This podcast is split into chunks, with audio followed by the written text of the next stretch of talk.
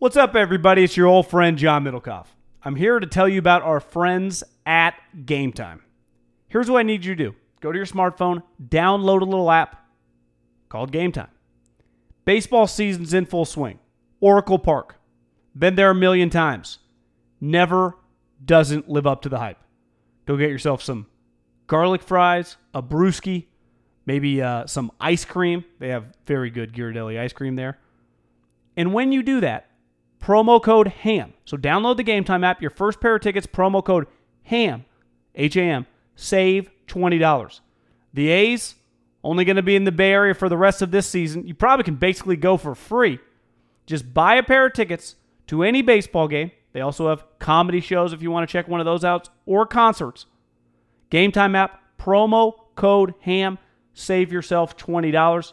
We don't even need a thank you. Just hammer that promo code. The comfort of your favorite seat is now your comfy car selling command center, thanks to Carvana. It doesn't get any better than this. Your favorite seat's the best spot in the house. Make it even better by entering your license plate or VIN and getting a real offer in minutes. There really is no place like home. And speaking of home, Carvana will pick up your car from yours after you finalize your offer. Visit Carvana.com or download the app and sell your car from your comfy place. Middleka! Hey, Koepka Habes! Another win for uh, the official golfer, I think, of the Ham Pod, John. Yep, it's uh, AKA White Tiger. People people laughed at me, thought it was hyperbole, thought I'm jumping the gun. I thought about this today, guy.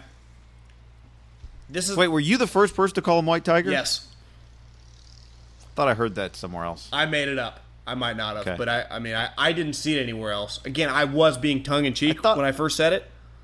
I, I don't think anyone calls him that because it is kind of crazy. I, I thought that, uh, I'm not fucking with you. I thought that I'd heard it on a golf, man, maybe not, though. I don't know. I can't Here- remember. here's the way I would say it to judge his greatness.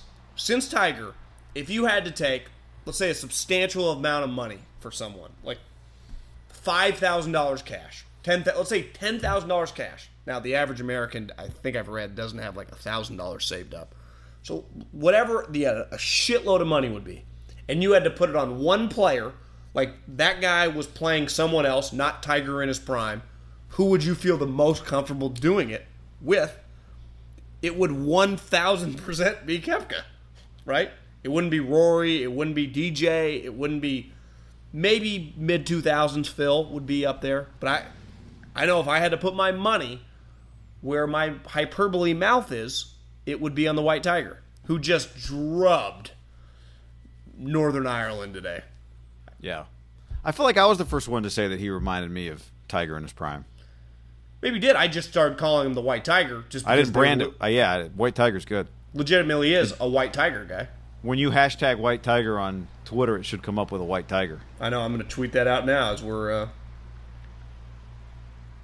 Tweet out what?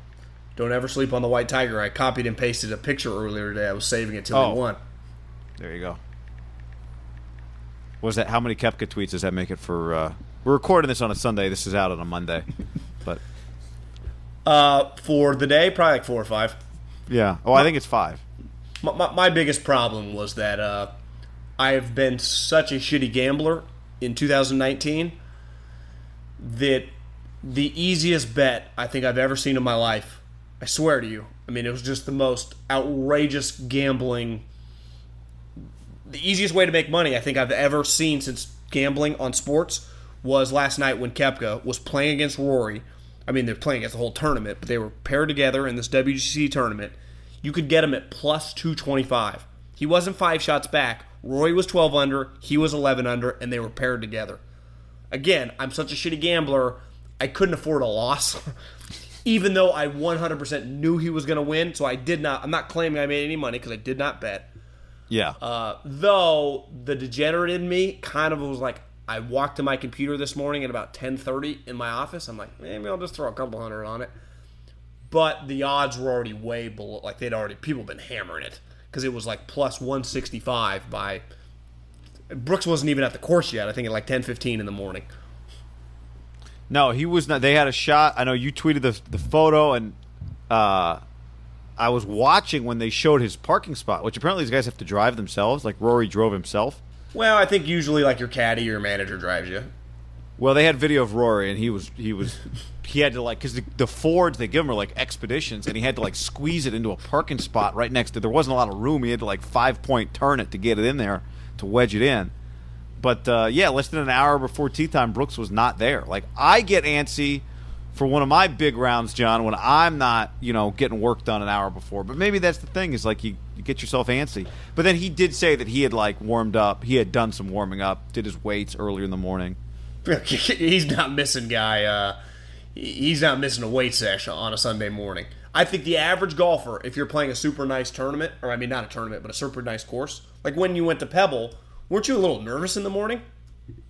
Not nervous, Yeah, and I did not like get I did not get much warm up in either. Like I hate that feeling. yeah, so, but it wasn't because if you could have, you would have liked to hit a lot of balls. You just wasn't even an option, probably, right? Well, just it was pretty early. I would have had to get there. It was. Yeah. I mean, I could have. Well, that's that's the problem sometimes when you gotta like tee off at seven a.m. I got a quick question though about parking. The other day, I have a Tahoe, and to park in my garage, like most people that live in the Bay Area, our garages are not. This is not Fresno. You know, you don't have huge garages to park or Arizona or whatever. As Vida Blue once said, yeah. Real estate is there's you don't have much space. So parking in my Right. garage is kind of a pain in the ass sometimes. So if it's during the week and I know I'm going to go back to my car later that day, I will just park in slots that are just open for the public in my area. Sometimes, and I will wear this, I'm not the best parker, just because I'll park there really quick, and I'll kind of maybe hug the parking spot next to me. Mm-hmm. One lady one time said something to me, just be careful, it's harder for her to get in. And so I was like, okay, yeah, no problem, my, my fault. Well, the other day, like within the last week, I must have done a really shitty parking job. Again, angled, but was still in the own stall. Like I was not crossing the stalls. I came down to my car a little later. Person had left a uh, like a sticky note. Now the sticky note was like from Facebook, so clearly this person works at Facebook because it was like uh, had Facebook letterhead and said, "Can you please park better? You make it difficult for us residents." Uh huh. And even though tech, I might have been in the wrong a little bit, I kind of snapped. It pissed me off reading that. Yeah. I dropped then the note on the ground. And I thought to myself, did I just litter or did that person just litter? Because technically, I didn't create this writing or this note, she did. And then I, when I came back from like picking up dinner or wherever I was going that night, the note was already picked up because the car was gone.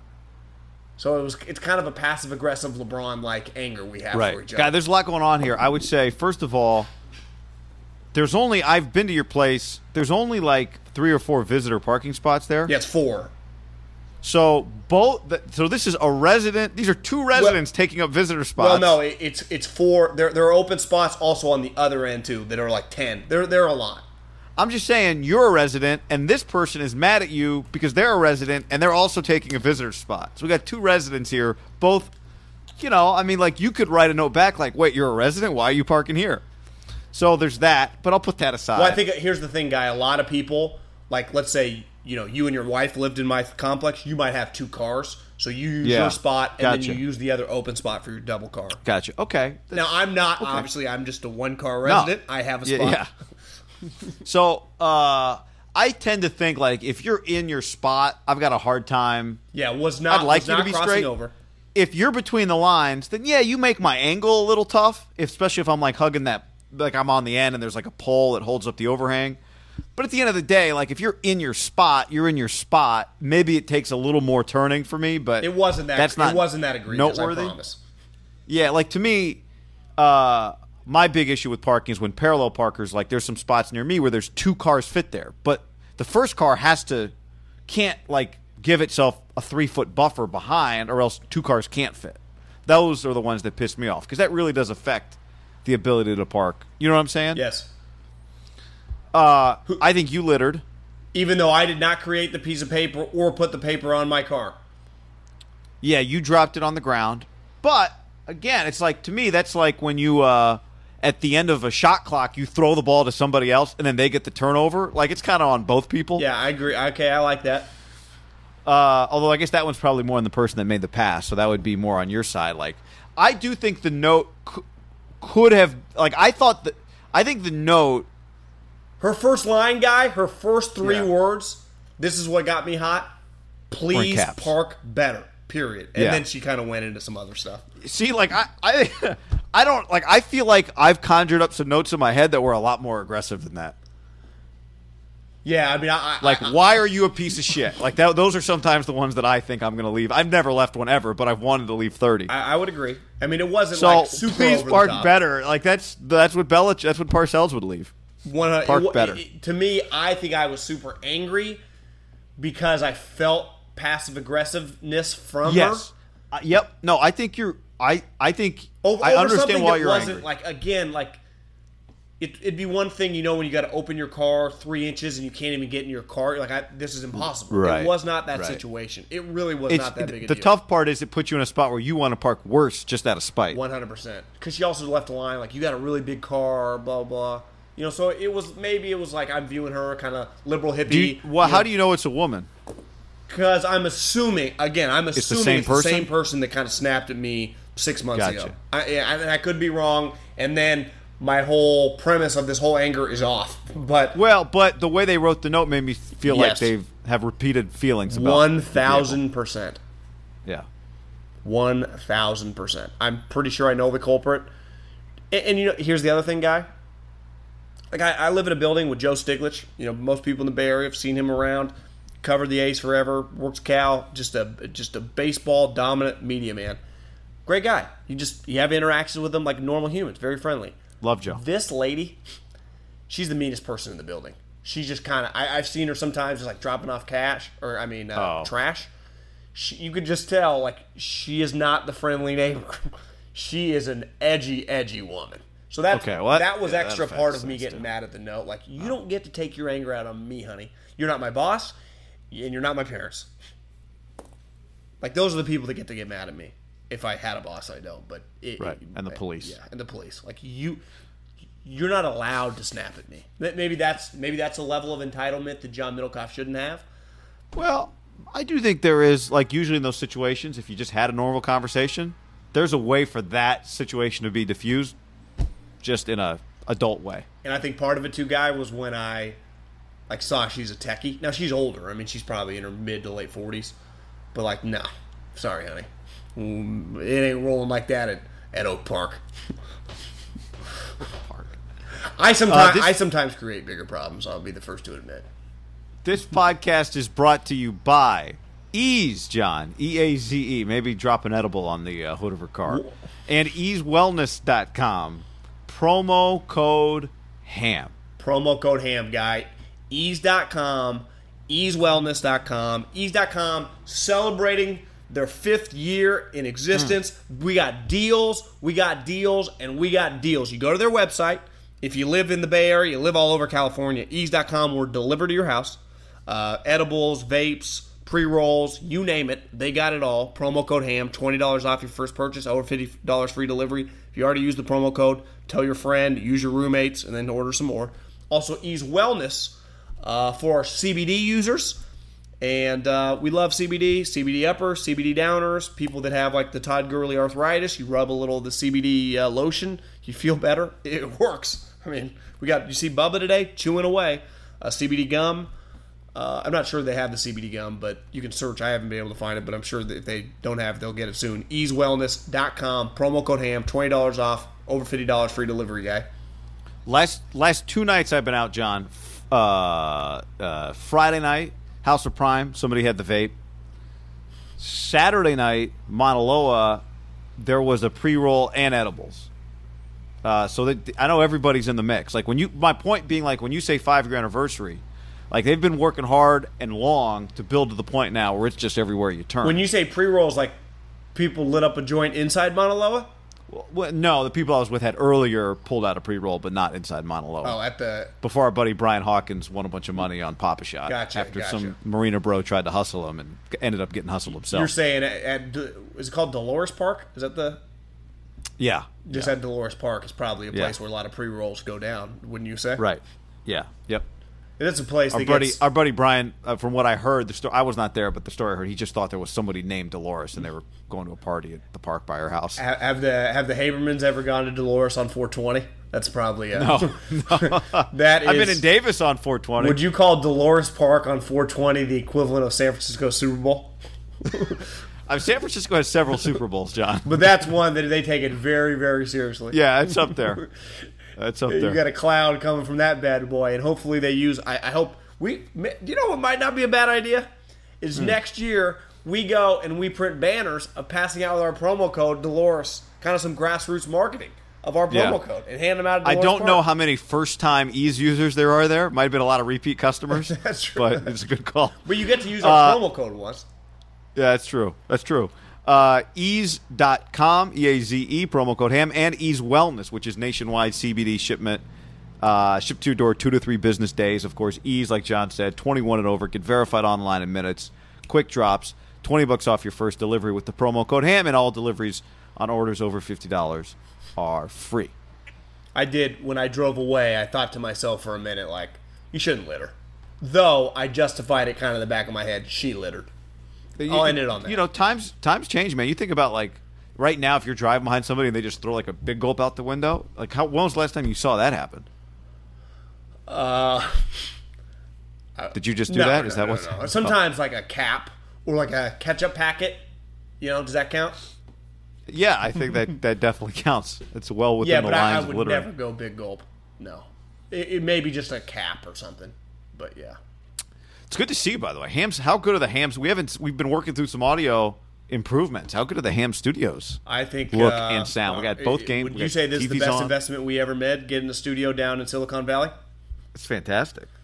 So convenient. Yeah, it sounds good. It Big logo up on the wall. Sounds good. We, Beautiful. We'll give out our address soon. You guys can come visit. Yeah.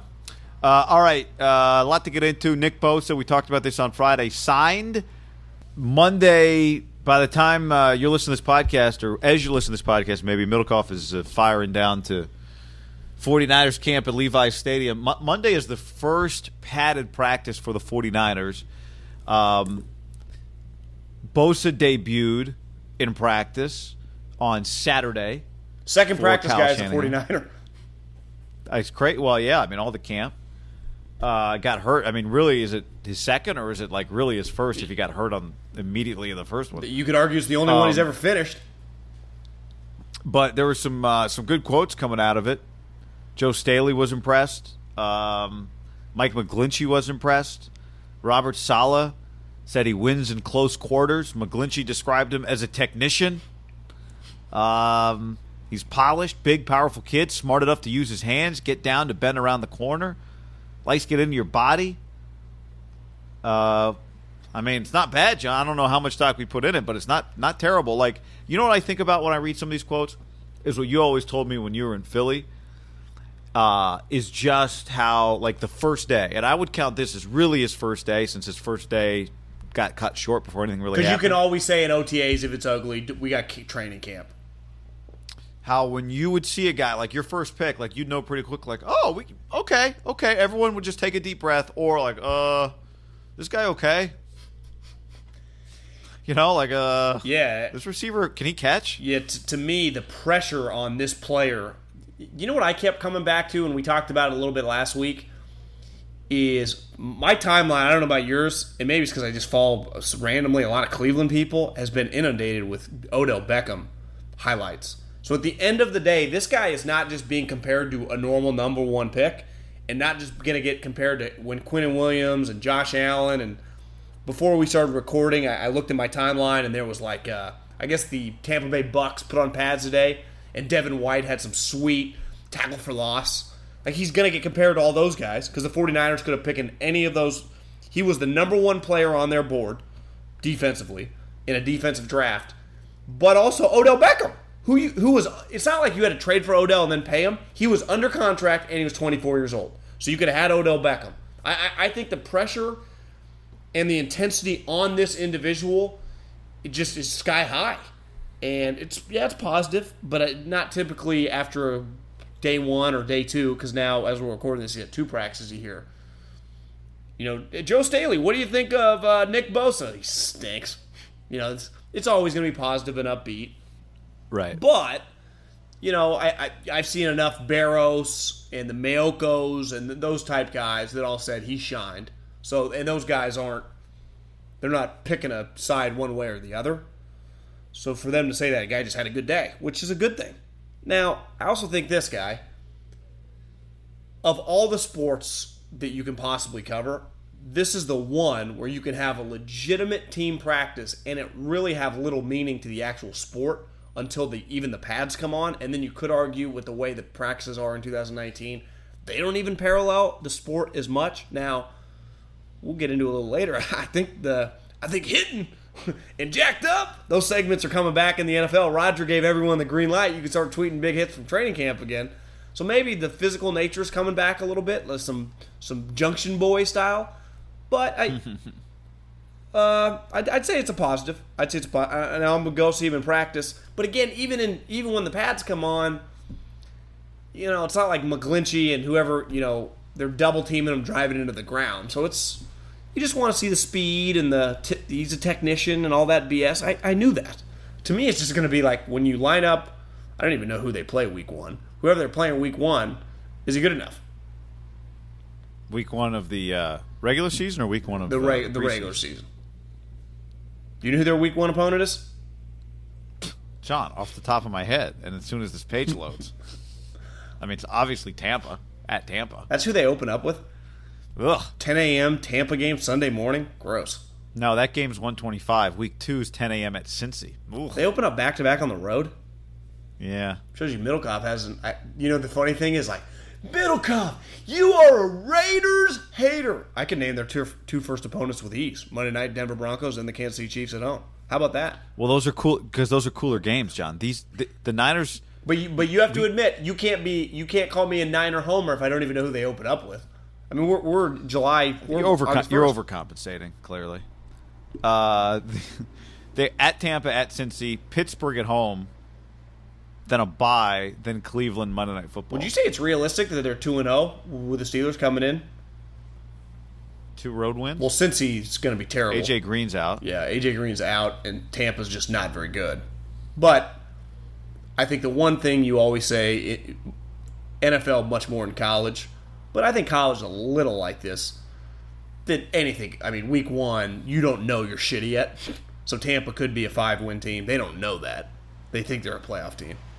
That's why you see a lot of weird scores week one.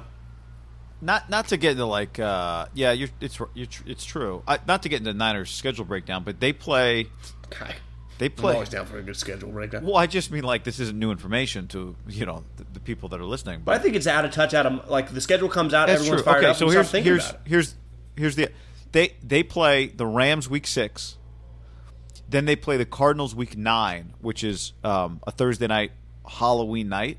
Okay, that Cardinals game week nine is their second divisional game. So they got four of their divisional games after week ten. Yeah, because then they go Seattle, Arizona again, Green Bay, Baltimore, New Orleans, Atlanta, the Rams second meeting, and Seattle second meeting. They play they play the Arizona Cardinals twice in three weeks. Mm-hmm. It's kind of weird. yeah. I mean, you're. I, So I- I, feel so like I just- kind like- of on the Cardinals bandwagon right now. We'll get to them too. I'm down on the schedule right now, is what I am. You think it's hard? Like I like divisional game. I like just like give me a couple divisional games in the first month and a half. Like all these are just Pittsburgh. Okay, that's cool. Like Cleveland's cool, but at Washington, Carolina, Well, that's part of when you get a last place schedule. So they're playing shitty teams. I know. Again, in theory, that's it's hard to tell. That's I just that's what I'm saying. Like I get that. I just want the divisional games. You think you could do a better job making the schedule than the people back at the league yeah, office? of course, no question. If only I had to make one team schedule, I definitely could nail it. Anyway, um, Nick Bosa. You- you- I- well, I, I was thinking this because Yeah. I keep coming around. I'm going to compare Bosa equally as much, if not more. Like if Odell Beckham goes on like one of the great true three year runs, which I think he might go on now these next couple years. Like part of Bosa, it's not fair, but you're going to be compared a little bit to that because you could have had that player. right? As much as we're going to compare him to like, oh, Devin White's the MVP, you know, the rookie MVP. Yeah, or- to a degree, but wasn't there some thought that the Giants were trying to keep him out of the conference? That they'd rather trade him to Cleveland? You would the tell me this would the would the New York Giants have taken Jabrill Pepper 17 and third round or just pick two? Uh, well, they needed Jabrill Peppers. Remember, they remember they needed a starter safety. So Kwaski Tart and pick two. That seems a little a lot though. Yeah, I don't. I mean, I don't. I don't know. I Pick pick two's a lot, guy, because you could just as trade attractive back. as it gets. Yeah. So I don't know. I mean, you would think that they would take that. Because one thing we know, right, is let's siphon out Jabrill Peppers.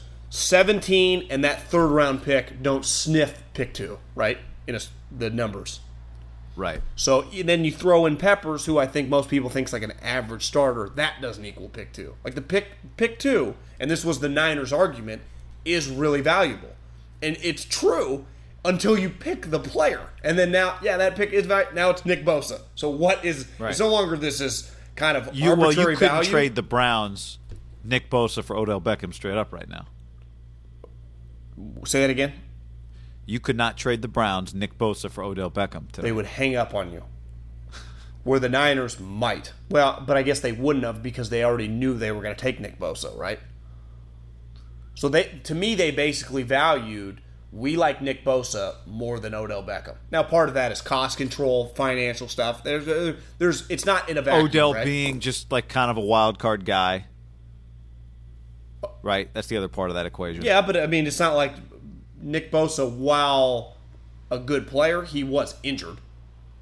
I know. I'm just Yeah. I'm just saying Wild like. Odell that was part of it with Odell.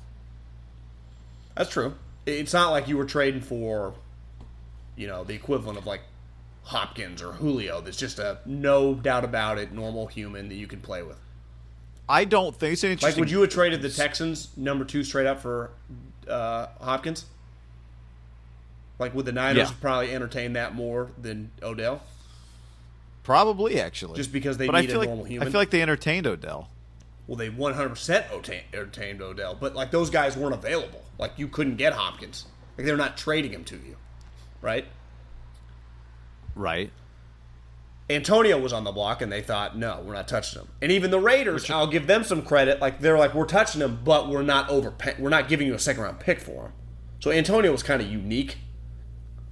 Because if Antonio Uh, um, was normal, and they were trading him, what would the Steelers have got for Antonio? First round pick, easily, right? Yeah, if Antonio was normal, the Steelers wouldn't have been trading him. No. Uh, to- but your question you answer you bring up is interesting. I think if if Nick Bosa is a legitimate Pro Bowler, even if Odell Beckham is a top five player the next three years, that's I mean, fine. You could have had Odell, but I just think as long as Nick Bosa is a a great play, if it looks like a great pick, Like, how good okay. does he need to be? He needs to be a Pro Bowler. Was his second pick. I don't need him to be an All Pro in the first three years, but he needs to be a pro, like a real Pro Bowler, not a fourth alternate Pro. To Bowler. me, he, guy, he's probably got to be a double digit sack guy by year two. And, and, Yeah. and this year, it's pretty clear they got something special, right? Like to me, you could have six or seven sacks this year, but when I watch him, I go, that guy's got a chance to be excellent, right? I, I can live with that. I- to me, I don't have a number set. Like he's got to get, he's got to match Bradley Chubb's twelve. No, but I know this: the the Broncos would tell you we didn't need to see his sack numbers to know how good he was about by like the end of September, right? Well, I, I, Yeah, I I, be vividly remember this texting a guy next year. on the Raiders staff uh, during the OTAs of Khalil Mack's rookie year, and he now again the bar was really low because their team was god awful. But he's like he's the best player on our team, and that his rookie year he had four sacks, but it was clear like this Khalil Mack guy, holy shit. That's what I kind of want, Yeah, guy. To me like it's it, it does- it's not even so much in uh, it's not so much as a number as are we sitting here next year going well you know if Nick can just put it together like that's the conversation you don't want to be hey it was a nice year but you really need him to step up like that's the I'll, conversation I'll, I'll give you a having. scenario. God, I, I can do hypotheticals all day long with training camp.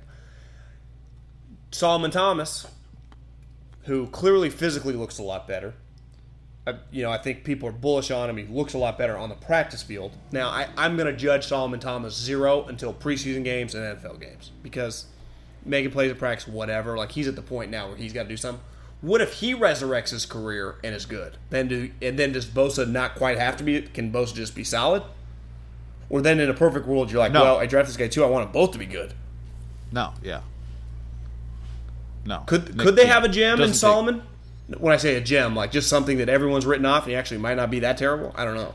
Right, but that that's not Pro Bowl or That's just solid, right? Yeah, Like it- Like so- at this like- point now, even though he was a second pick, now it feels like Pro Bowl's gravy. Well, that's not where we are with Nick Bosa. no, one hundred percent. Like Solomon Thomas, Pro Bowl's not gravy. in 2018 was consistently getting benched in games when they were, you know, three and ten.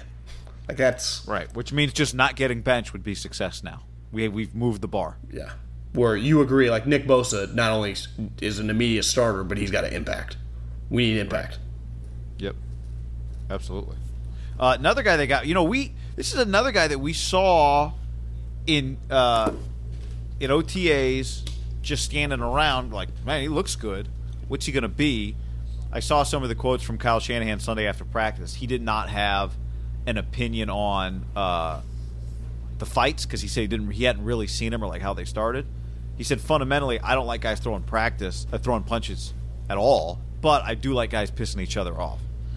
So uh, Jalen Hurd was getting into it a little bit because he's on the field now, which is good. Because part of throwing punches on an NFL field, or you were swinging at a guy with a helmet on, right? it's like yeah, it's just it's just dumb. yeah, we a lot of people in the history of this sport have broken their hands connecting with the Riddell or whatever the fuck NFL PT or high school all levels. You swinging at someone with a helmet on. Right. It's like punching a wall as a pitcher. Who did that back for the Ace? Who's on the Giants? Pomeranz. Pomeranz, yeah. Yeah. So But you like so I saw you tweet this just about like what this potentially represents for the 49ers them getting in fights. Jalen Hurd getting in the mixing it up a little bit. Yeah, well, on the first, you and I stood by him. He is enormous. He is a massive human. And I, when they drafted him, I didn't quite realize who it was. And then once I read his backstory, I'm like, oh, that's the running back that used to play at Tennessee. Right. Who was really good. I, I loved him as a running back. I didn't even know because I'm not as like in deep in the weeds of the scouting circles. He had transferred to Baylor. He had played receiver. I actually vividly remember, not vividly, but I remember when he quit Tennessee and it was kind of weird. I'm like, I really like this player. But then he just quit, and then you read about it. It was like he quit because he didn't want to take the pounding of a running back. But then you see him at practice, you're like, this guy doesn't even look like a running back because he's six foot five. He's huge. My first takeaway guy, because the tweet that I quoted was like, another bad day for, you know, Hurd. You can't be a third rounder in fighting. And my, my first takeaway, bullshit. The, the 49ers, to me, they've been defined these last couple years. I'm as bullish on Kyle, and I know you are as anybody. My knock on him as a coach, besides just, I don't know how much impact he can have on defense, is his scheme can be a little soft. Like at the end of the day, can he line up? Because I know what Andy can do when he when he runs. He'll run a lot of zone stuff, but he's got no problem putting in the fullback, running power right down your throat. Like Andy can play a little like Harbaugh if he has to, and at the at his core, he kind of likes doing that. Kyle, they, they want to run like the play action boot. It's just a softer scheme. Well, their team's a little softer. When, when you like, part of the reason I've always defended Harbaugh, why his defenses are so good. Well, go to his practice. When you run power in practice, the defense, your your middle linebacker has to take on the fullback in the hole. It's a physical practice. Where Kyle, it's like Joe Staley is not pulling on anyone; he's just position blocking. So you're just not going to be as physical and as crazy. Well, what what did Jalen Hurd do? He started throwing some people to the ground. And one of the things that I read and talking to some people that were there were like one of the things that was pissing people off and where the fights came from is because he was blocking corners way down the field. And let's call it what it is. Corners don't want to get blocked down the field. And in fairness, like they're probably not used to it because Pettis and those guys, it's a little bit of a country club atmosphere with Kyle. And I'm not taking a shot. It's just the nature of, you know, just a little softer. I fucking love it. And you can tell with Kyle's quote was the reason he doesn't want to fight because he can't they can't afford Dante Pettis or Jalen Hurd breaking his hand in a fight. That's moronic. But does he really mind Ahkello Witherspoon getting slammed to the ground by Jalen Hurd? No freaking way. They, they actually love it. And I love Yeah. it. And I didn't even see Yeah. it. But I, I, I love everything that it stands for, you know, for this team that, like, think about the NFC. The NFC, the, the AFC is the soft division guy or the soft conference. Where you know, ten years ago it used to be the opposite. Over the last ten years, the NFC has been the physical one, and obviously with Harbaugh and you just think right now, the Bears badasses, the Vikings who are going to be better this year badasses. Think about the Eagles. You think the Eagles are soft? You think the Cowboys are soft? I, the Rams, you kind of think LA or whatever, but they're they're a pretty physical team. We know Seattle. They would, I mean, they would pay to be in like a nine six game at Seattle, right? They, that's what they want. Uh, if the Niners are going to make any hay in this, even even the Saints have become a little tougher these last. I mean, their best, their wide star wide receiver is a physical player. What you say, like historically, Carolina? Tough team. Remember them and the Niners used to have some like, God, this is a physical game. Recent history, yeah. Yeah, I mean, I I, think that uh, their best player is a middle linebacker guy. So yeah, yeah, they're just and their their head coach is a middle linebacker. They're a tough team. Even Atlanta, like when they were good that year, they were an offensive team, but their defense, their coach is defensive lineman or defensive line coach. They've drafted a bunch of defensive players. They want to be physical. To me, the NFC is defined by a lot of tough teams. The, the Niners, like I, I'll be the first to say, yeah, I think they can make the playoffs. I, I'm probably going to pick them to make the playoffs for whatever that means. But if they are going to have a legit shot, you you cannot be a soft like soft. They they can't get to ten wins and be soft just in their division alone. Like they'll Seattle will kick their ass, right? The Rams will beat them. Hell, the Kyler Murray will screw around and mess with you. You know, the team like the Ravens will run the ball down your throat. You got to be tough. So if, if you're going to have a shot to make the playoffs in the NFC, and again, I got to look through their schedule, but it's, it's irrelevant just because I know their division. I mean, the four games against the Rams and the, and the Seattle are going to be tough. Like you got to be tough. You got to be physical. I think that's what they've lacked. Now they'd say, well, look at who we drafted: Deebo, tough guy. Bosa, in theory, you know, tough defensive lineman. Jalen Hurd, clearly kind of a badass. Add Dee Ford, who's just a defensive, you know, a sack monster. Again, he is. A, I mean, he's, he should be a double-digit sack guy. So even he's Yeah. a softer lineman, but that's if you get 15 sacks, how do I call you soft? You're not. See, so um, everything you just said, I agree with. I think ultimately for them, like this, and we were talking about Bosa. What you just said to me matters a lot. Like their defensive line is going to have to set the tone for whether or not we're talking about them like they're a physical team. Like Jalen Hurd is not going to be the guy that sets that tone. Ultimately, him being that guy, him being that guy is a big deal though because he was a player that they drafted in the third round. So him being that guy just brings a little more of it because, like you said, that's not really what they've had from the wide receiver group lately. But I don't think he's gonna like No, be no, the no, guy that sets the But tone for to- the team. I know you're not to me, saying he that. Symbolizes where they just need to get to. totally. Uh, and yeah. They need more guys with an edge. Like Sherman's still edgy, but we've seen him at practice.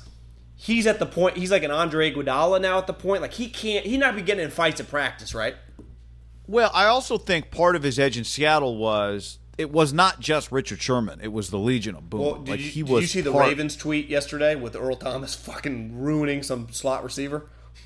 He just depleted him in practice. They tweeted it out. he just No. he destroyed him. I wanna find that now, right it, it wasn't like it was just a good, solid, clean tackle, but it was. You're right. It was like you're right. It was Sherman, but what about you? See, Bobby Wagner just got 55 million dollars. They Yeah. had that guy. I don't know if you ever heard of him, Kam Chancellor. He he ended Vernon's career, but then somehow Vernon resurrected it like three years later. But you're right. I mean, they just it it wasn't all the pressure wasn't on Richard to pick fights. They just had guys that would just they had like seven guys that at any moment could just end up in a fight. And I think that's at the end of the day. Like, think about this guy. When you think of the best teams the last six or seven years in the AFC, obviously the Patriots and the Steelers and the Chiefs have been this like second iteration since when they flipped it more from offense these last three or four years with Alex and then obviously with Mahomes. It's a little bit like Warriors, Rockets running and gunning, throwing up a lot of points. The Patriots, when you think the Patriots, the second half of Brady's career, it is complete kind of polar opposite, right, of the first when they were defense and tough. You don't think like they're smart and they they tackle well, but like the monsters of the midway or anything, right? Right. But just think about the NFC, what it's taken these last 10 years to get there. Harbaugh, Seattle, last year Chicago, Minnesota. Seattle maintained it for a while. The Eagles, I mean, just have some guys that to just crush you. it's just the, uh, Dallas's defense this last year. How, I mean, how good is Dallas's defense on paper? That defensive line, all the linebackers they have. Somehow Sean Lee. This is where we'll get into Zeke probably a little later, but if Jerry just likes you, you- you're just gonna stay on his team forever. Hasn't Sean Lee been injured 50 times and somehow he's still on their team? If As long Jerry as they likes have you, another you're, ba- you're made. Yeah, as long as you have another guy ready to roll. But the guy, they have two guys. They have Well, they have Jaylon Smith and Vander Esch, and Jerry's like, I just like him around. yeah, but I don't think Sean Lee like starts. But but I'm telling you, and maybe they will. You know what? Howie or Belichick, he would not be on the team anymore. He just would be gone. It's not because they don't like him. Look at the uh, the Panthers. They just cut Thomas Davis.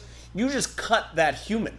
You know, it's just it sucks. You you still like like him as a person, but he's just usually not on the team. I'm gonna look up how much he makes. But my ultimate point is the reason they get rid of Sean Lee is because they basically have the modern day version. I mean, potentially, this is jumping the gun a little bit of like their Bowman and Willis, and that's a team. If you make the playoffs and you're a six seed, you might play Dallas in the first round, right? It'd be three six. Right. You go to Dallas. I, I, I wouldn't pick.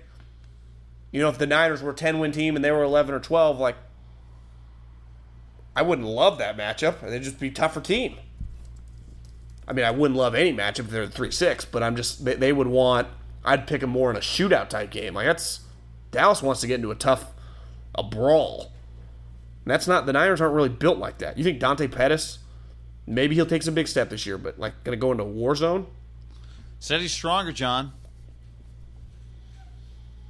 So I, I, I you you don't develop this stuff overnight, but it is about picking the right type. I think players. it's about getting players that are like that, right? Is that what the you're about? Sorry, I interrupted you, but that's the key. Getting players that are like. I don't that. think it rubs off. Like maybe it rubs off a little, but you got to have it in you. But I think that's where like Richard comes in. Like Richard ain't fighting Jalen Hurd, but Richard maybe calls out his defensive backs like that shit ain't gonna fly. If we're getting blocked down the field, you toss his ass to the ground. That's where to me he helps. Yeah. And then maybe you just get just there, there needs to be an edge on this team. You know, there's just there hasn't there wasn't an edge. It's just even last year, it's kind of feeling themselves like you guys haven't done a goddamn thing. Like Jimmy won five games, he started seven games in the league. I remember the Raiders kind of turned that like Jack Del Rio's last year. Like, what what have you guys accomplished? Well, that's where I wonder. Like, are they gonna be able to run? Are they gonna run the ball? Are they gonna maul people? Like, are they who? Well, no, ball. they, that, Well, I know That's what I'm saying but that's about what I'm saying, like- guy. Their, their scheme, when you run an outside zone scheme, you don't maul anyone even when you're kicking their ass. You just kind of position block, and the running back goes right through the middle. Like when Chip Kelly was dominating. I shouldn't football- say. Forget maul. Are they just gonna be able to run the football? Well, did you Are they gonna the- be able to pick up four yards when they need it? Well, did you On the ground. Since we last yards, did a podcast, their big free agent signing two years ago, his knee flared, reflared up. So I, do you know where John Middlekauff stands as of recording in this podcast? I expect Jerick McKinnon to be like his his Niner career will never exist. Anything they get from him is gravy. I expect nothing. And you know what? And this is the argument for Melvin Gordon and Zeke why you don't pay him. Who cares? Just go claim a guy. Do you know what the Niners have once the 53 cuts happen? The number two overall claim spot. You know the I'd argue the easiest player to claim in the NFL is a zone running back. Now maybe not a starter, but you get a guy, and then you know just the way the NFL works, maybe he starts a couple games throughout the year. You get Tevin Coleman, Breida, and whoever you claim. Jerick McKinnon, tore his ACL, never the same. Whatever, you move on. Yeah. Well, you know, it was a practice Sunday was uh, Mike Shanahan. I mean, he would tell you, right? Do you think him and Greg Popo Let's go talk about out? Mike Anderson and and Tatum Bell and Olandis Gary and Well, the guy I, I can't think of his name, but their first year in Washington, they had a guy run for like 1,700 yards, a six round pick. oh, it was uh, he's he's still in the league. Who? He's still in the, the guy's still in the league. Well, I think he might be out now, but he was like on the Cowboys a year ago when Zeke got suspended. Remember they signed him? Alfred is it Alfred, Alfred, Morris. Uh, Alfred Morris. Yeah. But that's you just find that guy because it is. It's not an easy scheme for running backs, but where it is an easy scheme for a guy that has no change of direction. If you're a straight line running back, but have good vision, you can succeed in it. You don't need to have like uh, you don't need to be able to make anyone miss. Now you may not be a great player if you can't make anyone miss, but you can just function in the scheme. Like you know the best. So the point. I, I'd argue the best zone runner of the last like ten years was he. I think he was an undrafted free agent. Might have been a seventh. round- Was Arian Foster? seventh round pick. Might have been sixth round pick, but Alfred Morris. The most great zone runners, late round picks, because you would never take like they're not Saquon Barkley. Now Saquon would be like, put me in a zone scheme, I'll kick ass. Yeah, you kick ass in any scheme, but like a zone runner is a stiff guy. That was the irony. Remember McFadden hated the zone scheme like the power scheme, but it's like Darren, your problem is you just have poor vision. You're not a, you're a straight line running back. You can only run in a straight line. So you should the zone scheme is your only scheme, buddy. Remember how stiff he was? Yeah. What was the game where you had the guy, he had the safety like one on one in the hole, and just just ran, ran into him. Well, can't- but not. He wasn't. I don't think he was trying to run him over. Yeah, he, I mean, he just he is what he was. He just couldn't. It'd be like a car that has zero turning radius. You just have to try to drive it straight. You have no choice. It was his last year at Oakland. yeah, it was bad. Remember when you walked by him Uh, how skinny his ankles were? Yeah. First year in Oakland, first day in Oakland, Antonio. So this was Friday. We did the podcast, and then after like that afternoon, Antonio Brown's on the non-football injury list, John, and then he ends up passing the physical over the weekend and practicing on Sunday. Um, and maybe there will be maybe I don't know. I'm not expecting any clarity on it, but we're a week out. Like this podcast is out on Monday.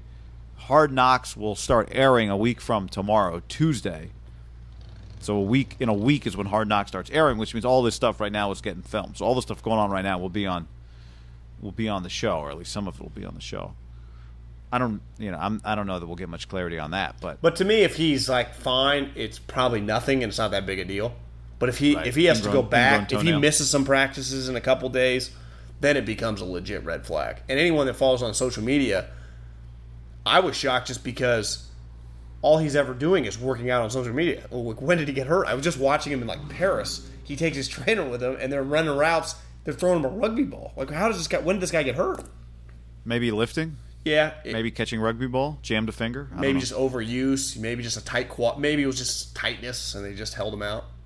yeah, But it's could be. to me, it was like people like, don't overreact. Well, he's the best player on the team. He's missing practice. It kind of is. It was a story.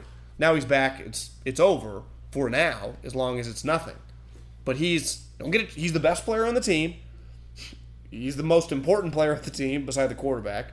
It's weird. He's the best player on the team, but he's not the most important player on the team. But he kind of is because they're gonna. Th- it feels like they're gonna throw him the ball all the time.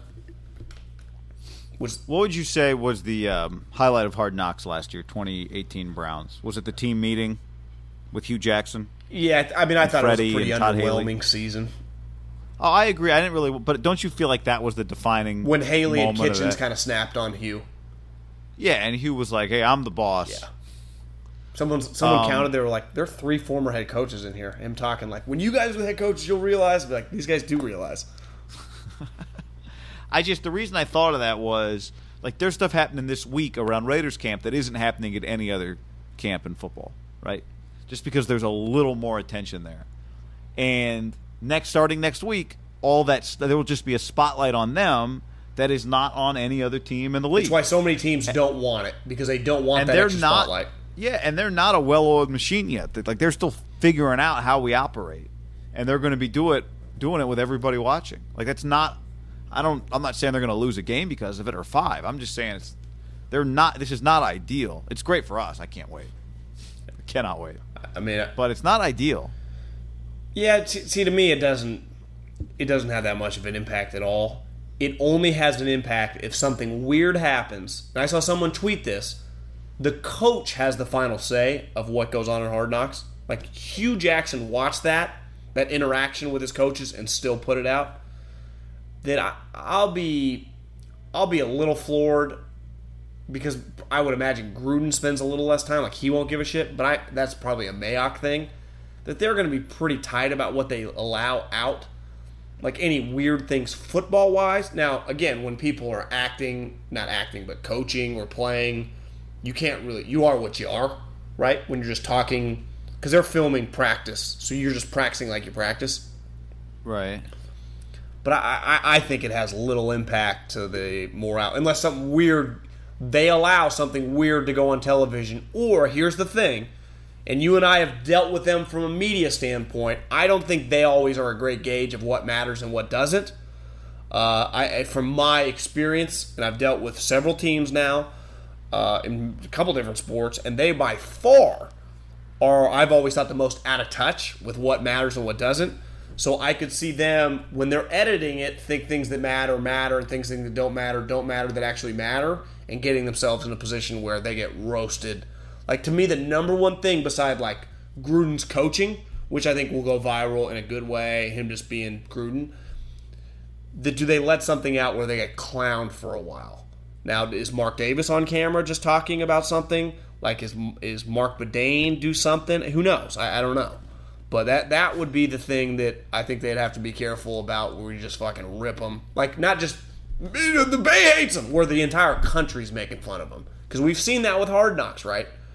That the entire football watching country, especially like the casual football fan reads a lot about like New England or Pittsburgh or Green, like the heavy hitters, the Dallas Cowboys.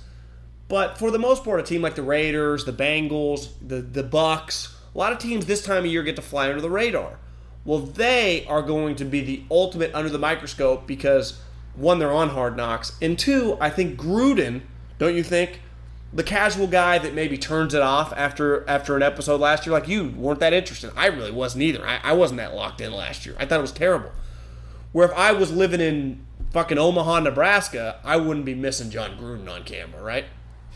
Yeah, if Jon Gruden were the coach this year of the Bucs and they were on Hard Knocks, you'd be more likely to watch Hard Knocks. We'd be fine. We would we would one million percent talk about it on this podcast, right? Right. Of just some highlights because you go viral over stuff, good and bad, and you just. I mean, Richie Incognito says he wants to be a team leader. I, I, Well, I that's the, one, thing right? I've come to around. change the narrative. It's like, whoa. Richie's I respect. Of course, you want to change the narrative, but team leader. guy. R- Richie's getting like he's going to be talked about on this thing, one hundred percent. Well, if you have the ability to edit, that's I might use my first edits on that one. Yeah, I just. If my coaches edit, But it's like to me, they have like two or three storylines that you have to talk about. Antonio Brown, why is he here? One of it's going to be like, what happened? And Ant- the one thing you'd say is Antonio's liable to say fucking something, right? Would you be a little surprised if within this season of Hard Knocks he doesn't talk some shit? about Ben, Uh, yeah, just or the or the Steelers, but more than likely Ben. yeah, but that, but no, I mean, I I would be Now, surprised he's if that already done happen. that, so who cares? Yeah, I mean, I like. I think if he's talking shit about the Steelers, I don't think that matters. Versus, see, I I don't think he's gonna be. Like to me, anything that happens with him is gonna it's gonna come after some games have been played. If he's not getting the ball, Well, no, no, sideline, heat of the moment. I'm my, my point is not that like he's going to make or break anything right now. He's the most liable to say something. Like if he says something, it's getting aggregated by everyone that matters in the NFL because Yeah. he is he's the Raiders' biggest star and he's one of the league's biggest stars. When he says shit, people talk about it. That's just a, that's just the reality. Well, he could say something that, like, on the crazy scale is a four. That would get more attention than somebody else on the team saying something that on the crazy scale is a Well, guy, I think they right? got two guys that fall into that category. I think it's him and Richie. And I, I just think the cameras are going to gravitate to those guys because they understand that that, like Gruden's going to say some shit, but he's Jon Gruden. He's gonna he always says some shit, right? To me, it's going to be those two guys. If they say something, it's like, what did he say? Because like if some undrafted free agent, Jesus Christ, Will Smith, uh, says something, it's not that big a deal. But I- at the end of the day, and we didn't talk about this last week, or maybe we did. Huh. I'll tell you. I, I think this Hard Knocks is going to absolutely excel because of Gruden, and I, I think watching Last Chance U, football shows, and you just think about football movies. Think about uh, Remember the Titans or the Any Given Sunday, the Pacino, like the football coach. Just think about the NBA culture. I mean, a couple like there's a Phil and a pop, but for the most part, it's a player. I mean, obviously it's a player league, but there's their players are the stars. If you if you followed the Warriors around, Steve Kerr is a secondary. Steph, Clay, Draymond, Kevin, whatever. With with a football team, Parcells, Belichick, Tomlin, Gruden. Think about the best Hard Knocks guy. When I when I just close my eyes and think about him, two jump out. recently is the Texans, just because Bill O'Brien was just entertaining, and probably the most famous one ever was Rex Ryan. Like you, you- your your product is as strong Let's as go get a goddamn snack. your product is as strong as your coach, and I, I think that they are licking their lips probably right now, right? yeah, I, I think Gruden will come off looking pretty good, right? How will he not? cause, because he he's done camera work a lot and he always comes off. Oh, and I think good. most people that like at NFL Films would say some of the best NFL Films footage we have is him at practice. Well, the speech you told me to go look up today that the Raiders tweeted. If you guys haven't seen it, uh, it's like an early teaser from Hard Knocks. It was great. Well, I I remember last year when they were struggling, texting people in the building, they'd be like, "Well, I'm telling you, when he addresses the team, it's just you're ready to roll. Like he's good at that stuff. That's where he he is. He's a little more Jim Harbaugh, I think, than he closer he is to like Kyle Shanahan and McVay at this point. He's a little more rah rah tough guy than he is some crazy schemer. Uh, given the information we have right now, would th- would that be a fair assessment of Jon Gruden? I think it is. It's not in line with what his rep was. Well, I think a lot of people would say his rep is but is you know a little fraudulent when you look at the resume. Yeah, and I think now he's in a different. He's probably viewed differently by players than he was. You know, like the players that are on his team now, right? Grew up with Jon Gruden just being like one of the faces of on football television. on TV. Not that Jim was that, but Jim was kind of just a personality, right? More so than he was now. I mean, I will say he part of he had a reputation of quarterback guru and tough guy. I think I, I think a lot of people would tell you the Jim quarterback guru, like Gruden, is not warranted Yes. either.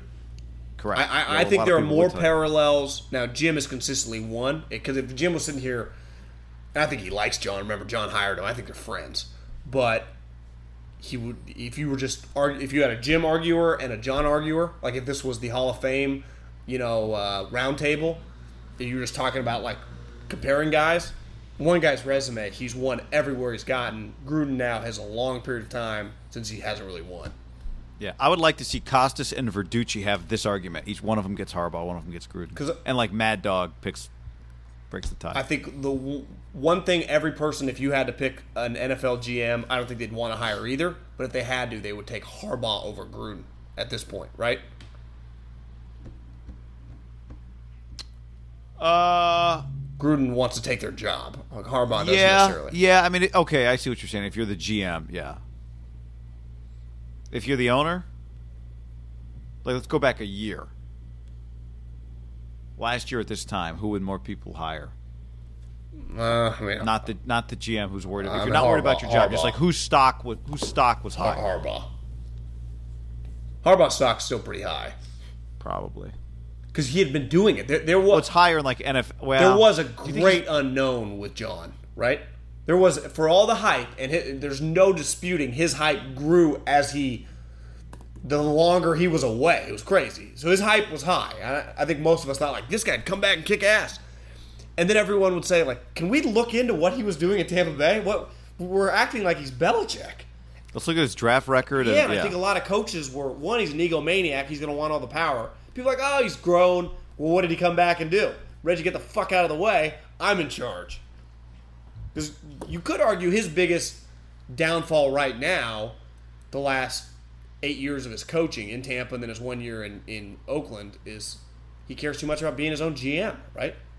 Now we'll see how this Mayock. That's that you could say is going to be one of the more fascinating things is just see you know how they're interacting. Now the counter would be. Remember a couple years ago, everyone told me uh, Bill hates Rick Smith, Bill O'Brien, and there were scenes where they would be like talking in Bill O'Brien's office. And he'd have remember he had like the driver or the putter, and he'd be kind of like sitting by his couch, and they'd be talking players, and everyone in the league would be like, Bill's faking it to all t- sorts of levels right now. This is fake. So I don't think it'll be that fake because at the end of the day, we've always said they're pretty well aligned. Like Mayock is not your typical media guy that went to the NFL. To me, he's more like an NFL guy that happened to just start his career in the media. He probably should have started in the NFL. right. Like he would have more than likely after he was done playing, just became a scout, would have become a GM a lot earlier. Never would have ended up on TV. No, he just would have been a GM or a football guy. And that's why he always talked, and I think he always resonated. But I also think he resonated because he could also just talk about players. His most powerful attribute, as a if I was being a media critic, was he had a good balance, and Jon kind of too, of being able to talk football but not being over the top with the X's O's. They could just talk football. Like you, you and I think the diehard X's O's guys kind of claimed that like Gruden was a fraud. Like he was just talking in like uh, generic stuff. Yeah, that's what the people want. No, no one understands. Ninety percent of football fans don't know what cover two is if you paid them a million dollars. People that have been NFL fans for forty years, right?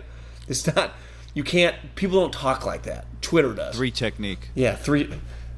Exactly. I, mean, I remember getting to the NFL thinking like basic stuff. I was like, God, this is really complicated. I, that's where I always kind of defend Favre a little bit because I don't think people quite understand once you get to the NFL how just normal terms get thrown around and you're just, oh yeah, yeah, the nickel or whatever. I remember first getting to the NFL, and again, I had worked at Division One football, and I was just I faked it a little bit at first, like just, oh yeah, yeah, this guy, you know.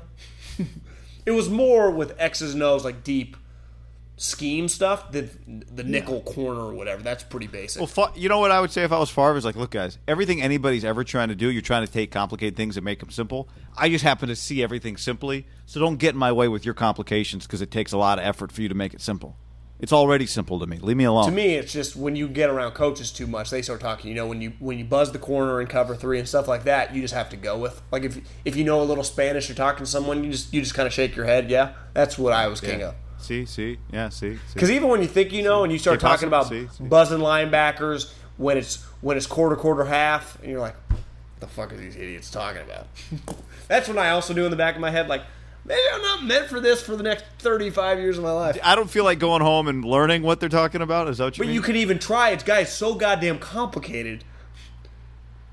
It's it's just hard. Yeah, you can learn. Even when you learn, you're like, is that really? Because again, being off three or four yards changes it. What it's. Yeah, that's why.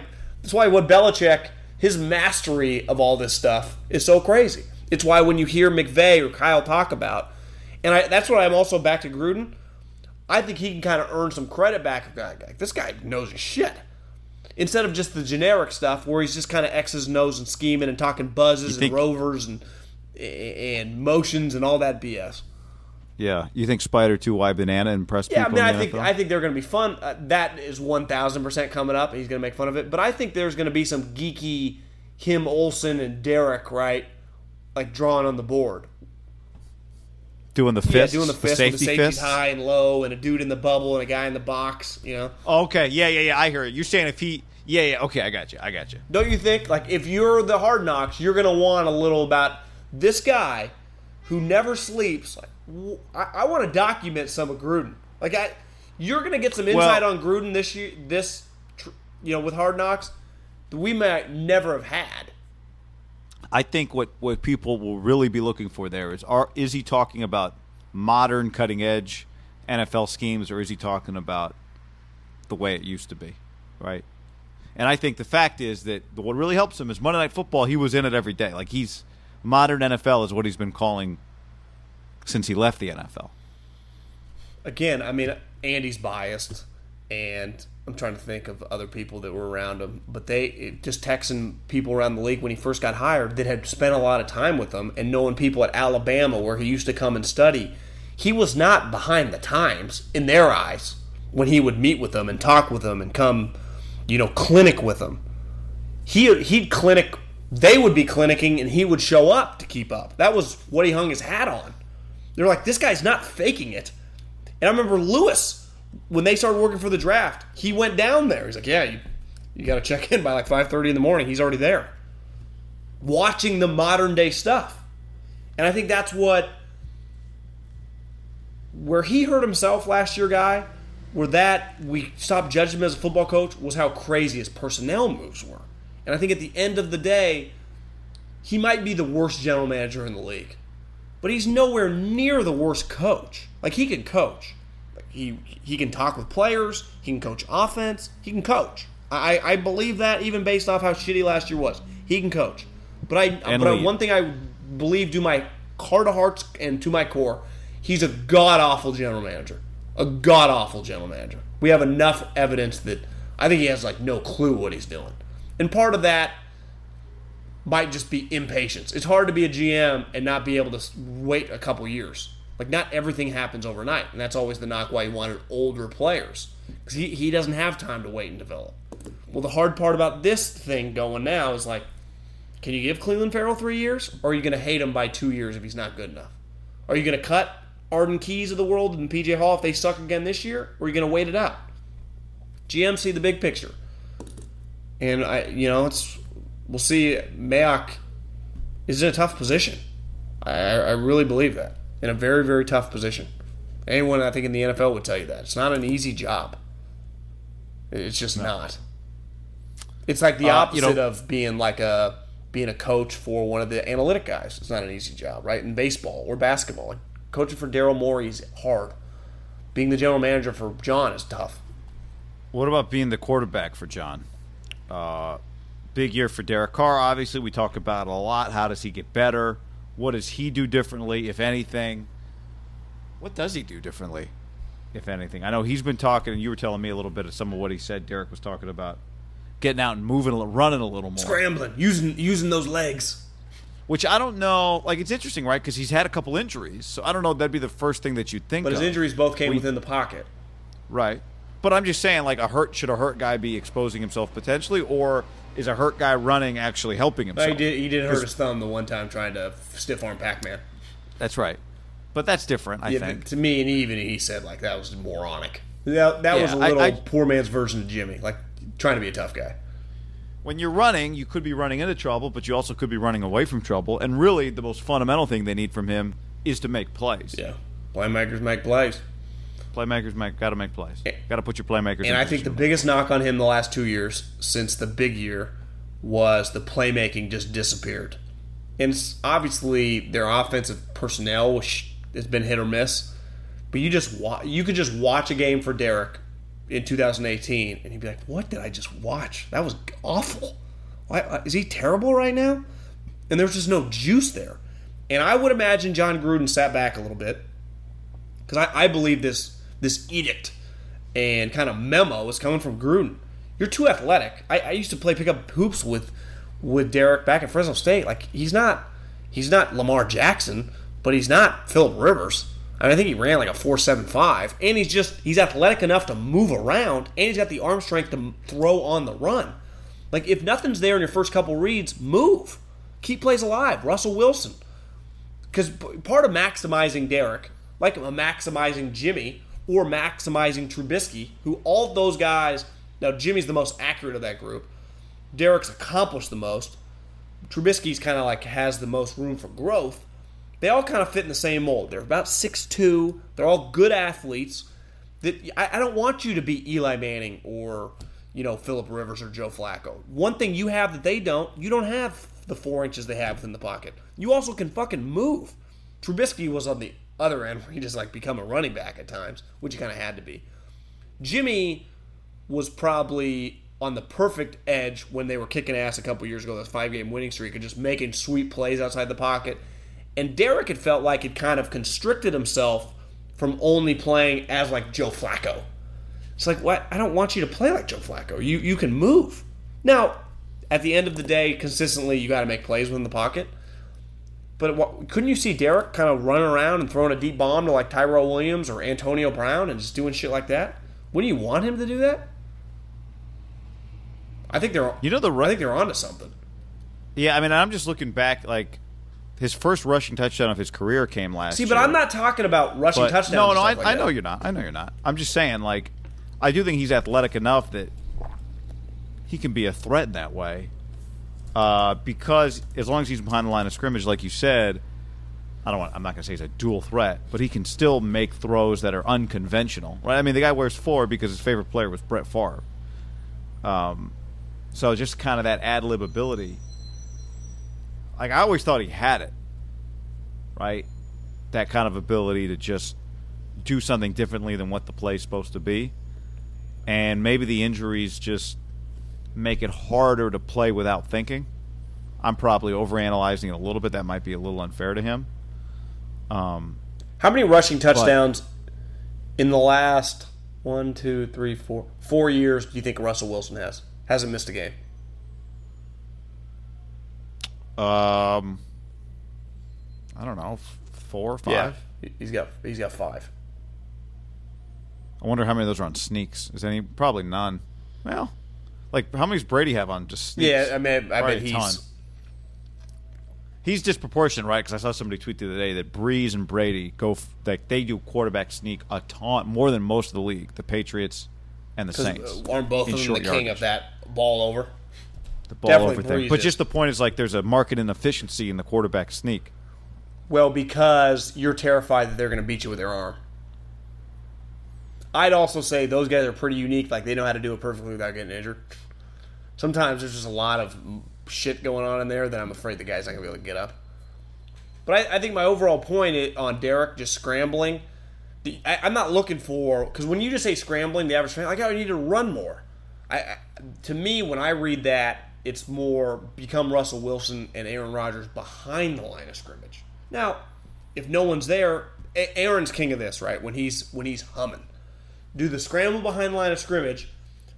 Whoever again, I'll I'll give you a little uh, the uh, the cover two zone dropper, the curl flat defender, the dude that's sitting in the curl flat area, who as you scramble is usually supposed to cover that area for like a wheel route or a curl route. If he freaks and backs up, Aaron's always king of like, I'll run for seven yards, kind of talk a little shit and then jump out of bounds where you can't touch me. Like that's his go-to move. Then I think they would love some of that because how often do the Raiders go three and out where it's like first and 10, second and 10, third and 10? They don't even gain a yard. That that to me kind of defines Derek when the offense is running bad. They're three and outs. They gain like two yards on average. Doesn't it feel like that? Like, are these guys gaining yards? What is going on here? And it always feels like they snap the ball like 28 seconds on the play clock. Like the whole possession took 45 It's seconds. It's just a disaster. So I, you can't tell me quarterback school guy, die hard, just watches film 365. I mean, you you hear from people around the Raiders. People, and yes, I still know some people in there. They don't all hate me. The Gruden, the Gruden's not like vacationing. Like it, they'll be like, yeah, you go into the office, pick something up in like mid July, he'll just be in there. So I would imagine he's breaking down all the quarterbacks. Like we got to we we don't have a stiff. We can do some of this other shit that's working in the league. Also, you're not allowed to touch the quarterback, and I, I think that Derek should play more like Jimmy in terms of the movement stuff. Now, both of them, when you're out, we don't need heroes when defensive players are running at you, slide, jump out of bounds. Like Rodgers is really good at that, right? He slides and dives and he avoids it. Now he's still gotten hit and he's taken some like late shots, but you get flagged for that. Just hope you don't break a collarbone. You just don't hope you don't break a collarbone. But that's at the end of the day when some of the guys of the size and speed are running at you. Maybe it's just simple physics, right? Is is there a chance like Aaron Rodgers, a couple collarbones and Romo's that he's broken? It's just you know when Julius Peppers slams you to the ground, more often than not, that human's gonna break his collarbone. Yeah. Now, if you think about it, Romo, Rodgers, Jimmy, Derek. This this I'm gonna counter my own. I, I like that size guy, the athlete. They get hurt a little more, the six two guy than the six five guy. They just fall a little differently. Maybe it's because the guy tackling them flushes them a little easier. It's a longer tree. You fall a little differently. I don't know. Unless you're Russell. Am I onto something? Unless you're Russell. You're saying. Yeah, I mean. Uh, there's a hail mary theory. It's not even a theory. I'm just thinking on the fly. well. Russell, I'm looking at his game log guy. He's played 112 games. He's missed zero. He's never missed a game in his career. Yeah, we talk about him all the time, right? How many big shots have you taken? I, I think part of it is. I don't know, man. I feel like guys that are. I mean, Vick got hurt, right? Mike Vick got hurt, and he was a fluid athlete. But he was tiny. and He took a lot. hits, but He, took a big. lot of shots, and he didn't slide. Yeah. Um, Does Derek slide? Does Jimmy slide? yeah, Derek slides. He started sliding after his injuries. Does Jimmy slide? Yeah, Derek slides. I don't know. How many games have you seen Jimmy play? I don't know. Does Cam slide? Uh, it's a good question. Cam dives. Well, you know who was a diver was Vick. And when you dive, what are they allowed to do? They're allowed to hit you still, because you're not technically down. that's where you slide. They, the moment they touch you, it's at minimum it's getting flagged, and you just hope you don't get injured. But Yeah. because what what's the what's the wording? It's like uh, make yourself unavailable or wh- wh- what's it considered? What you def- no, when you slide, you make you kind of throw up the white flag or whatever. Like the, the defender just has to leave you alone. Yeah, the second you start sliding, you're down. You're down. Yeah, like you can't advance the ball anymore, right? The ball's down on where you start sliding. When you begin your slide. Yeah. Yeah. I thought there was. But I I thought there was know, like, like Ryan- a, I thought there was like a term for it. Ryan Leaf is always yeah, you're right. There is. Ryan Leaf has always told me like he thinks sliding is. Da- he's like you're just so exposed. You're just trusting that the guy like. So what if you get Well, a that, that's what I'm saying. If he When I, knocks you out, when I close my eyes, I do you remember a Thursday night a couple years ago? Might have been last year when Kiko Alonso hit Flacco on a slide. yeah, yep. So it's you're basically just saying, you know what Kiko's gonna do? The right thing. you know, he's just gonna he's gonna pull up and just tap me on the shoulder. Sometimes they don't, and you could argue that deep down in Kiko, he's just not even thinking. He's just we're playing football. I'm running full speed at the guy. I, I just my, maybe his brain doesn't quite work fast enough to know that you just. Because was he really trying to end Flacco's career, or it's just happening at such warp speed? Because I, I, think Leaf's kind of onto something. Because I think of some moments when Rodgers has gotten mollywopped. You definitely see some guys just get. Uh, Matt Ryan got killed last year on one. Take some balls, guy. I mean, you're gonna slide because you're, you're assuming that that guy who typically does not do the right thing when he's coached to hit you is gonna pull up. Right. And, and if you're a quarterback, if you're a starting quarterback and you play 16 games, wouldn't you imagine you probably slide 30 plus times a year, maybe more? If you're dropping back 45 times, I mean, you're just a couple times you're just going to move and just slide. Right. Even if it's sliding behind the line, you just slide. I mean, Peyton used to just flop. Remember? Eli too. I would I would add the flop to my where I just hit the ground. Brady does it. You just better hope you didn't there you didn't see a ghost and there was somebody behind you when you went down. Yeah, then you'll get destroyed on social media. But wouldn't you rather get destroyed for social media for like 15 minutes and be safe than break your jaw? yeah.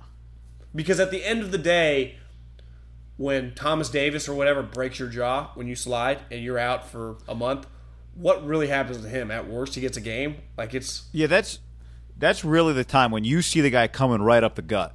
Actually, Derek Derek's done that one, right? You see the guy coming right up the gut, you just kind of I got nowhere to go. I'm just going. I'm just I'll, I will go underneath him and just start But see, going. down. Derek's at the point where occasionally he does it where there are ghosts, and he's he, people are already out to get him to think that he doesn't want to stick in there and take it. That he kind of gets crushed. Yeah, I know. But, I would say, But that's where I give Eli. Like Eli to me doesn't appear like he hears any of the stuff that anybody says about him on social media. Or but I would also say Eli's toughness has been proved at the highest level where no one could ever say shit to him. Yeah. He does have just like, hey guys, hey YouTube, 2011 49ers, and then uh, get back to me in 10. Right. I'll be here in my mansion because I've made 150 million. Oh, and Which I'm one of gonna- my I'm gonna rings do you want me to? Yeah, should I put a ring in each Yeah, ear? my wife's shining one. I'm gonna go shine the other. Holler at me. Uh, speaking of ghosts, John, the uh, the NFL couldn't build the uh, the field for the Bengals that they wanted to build because uh, there's some. Uh, it was an it was an ancient Native American burial ground. You explain the story to me. We're going to go through some NFL headline stories here. And AJ Green is now out. What six to eight weeks because of the uh, the field at the University of Dayton. They were playing the play-in game for the NCAA tournament there, and AJ Green got hurt. Torn ligaments, guy. Torn ligaments. Now, That's bad, man. I, I, I fall on two sides. One, I'm a capitalist. I'm always pro construction. I'm always pro building because the people that usually don't let us build. Now in California, it's more like I know. Remember, we had this growing up in Davis. They wanted to build an art museum. It was on this. It was on the ground of the burrowing owl. That's the owl that lives in the dirt Oh, and they were not allowed to do it. Now they ended up having to pay. They did it because they paid like two hundred grand to just take the owls out and then put them somewhere else. but so us in California relate to that. I always think it's pretty stupid, uh, especially when the NFL was just going to finance this thing that was then going to be given to the community. Right? It's not like the Bengals were going to use it once the season starts. Like it's just for Daytona or or Dayton, Ohio.